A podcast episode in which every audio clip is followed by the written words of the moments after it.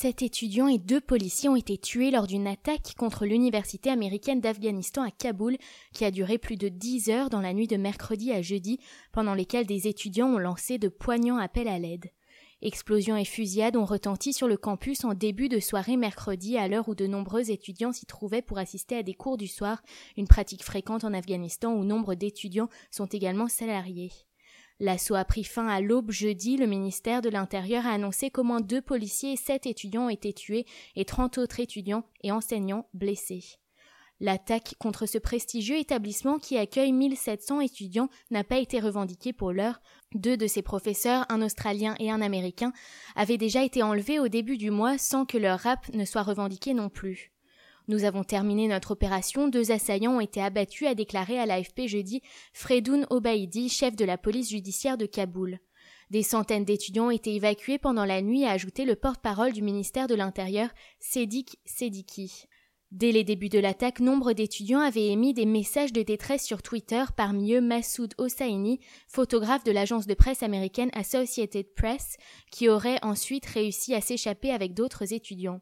Attaqués, des amis et moi nous sommes échappés, plusieurs autres amis et des enseignants sont coincés dedans, a ainsi tweeté le journaliste Ahmad Mukhtar. J'ai entendu des explosions, il y a des tirs près d'ici, notre classe est remplie de fumée et de poussière, a raconté un étudiant joint par téléphone par l'AFP. Nous sommes coincés à l'intérieur et nous avons très peur. L'armée afghane, assistée par des conseillers militaires membres de la coalition internationale dirigée par les Américains, a rapidement encerclé le campus. Washington a condamné l'attaque dans les termes les plus forts. L'université est considérée comme une cible en partie en raison de la présence d'enseignants occidentaux. On ignore le sort des deux professeurs enlevés le 7 août par des hommes armés qui ont brisé les fenêtres de leurs véhicules à proximité de l'établissement, mais les enlèvements crapuleux d'étrangers sont relativement fréquents à Kaboul.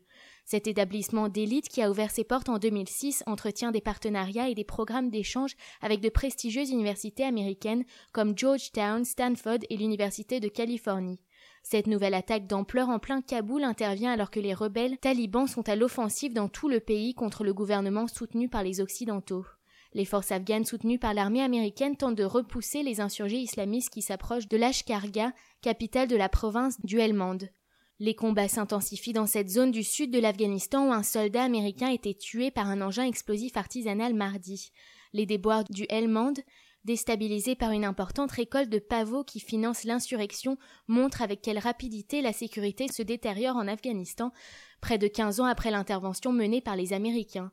Des milliers de civils ont fui les combats de ces dernières semaines dans le Helmand, entraînant une crise humanitaire.